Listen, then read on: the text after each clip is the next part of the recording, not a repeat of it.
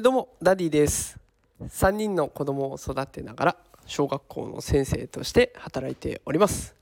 さあ、今日のテーマはですね、最新の研究結果、父親が育児に参加するメリットとはというテーマでお送りしていきたいと思います。今日は父親の育児参加についての放送になっていきます。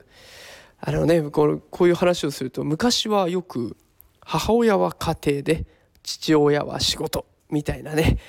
サザエさん一家的な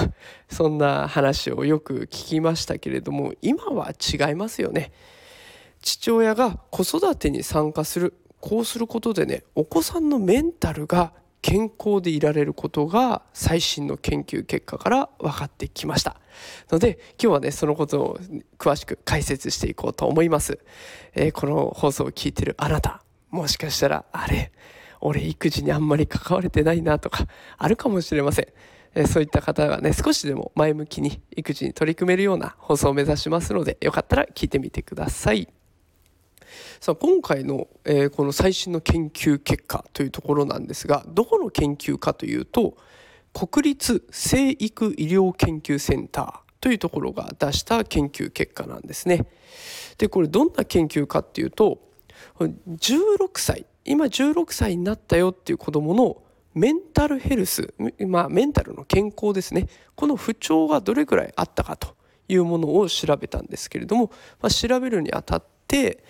お父さんが育児にどれくらい関わってたか、それとメンタルヘルスの不調、この関わり合いをグラフでまとめてくれたものになるんですね。で、この画像がね、ちょっと今音声だと紹介できないので、もしよかったらこの放送の概要欄に私のノートのリンクを貼っておきますので、よかったらそちらからご覧ください。これシンプルに言えば、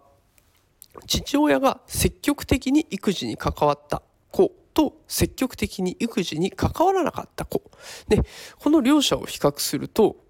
子供が16歳の時点でメンタル不調のリスク10% も変わってくるということが分かったんです。 10% です。で、だから10人で言えば1人で、100人で言えば10人、この確率でメンタルヘルス不調をきたすかどうかがお父さんの子育てによって変わってくるということが分かってきました。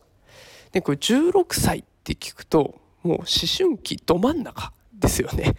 で、反抗期があったり、なんならねお父さん嫌いとかそういうこともあるかもしれませんが、そういった時にメンタルに不調をきたしている、メンタルが健康じゃないってなるとなおさら辛くなっちゃいます。だからこのね、メンタル不調を防ぐためにも未来への投資だと思ってね、お父さんも一緒に子育てに参加していくっていうのが大事かなと思いました。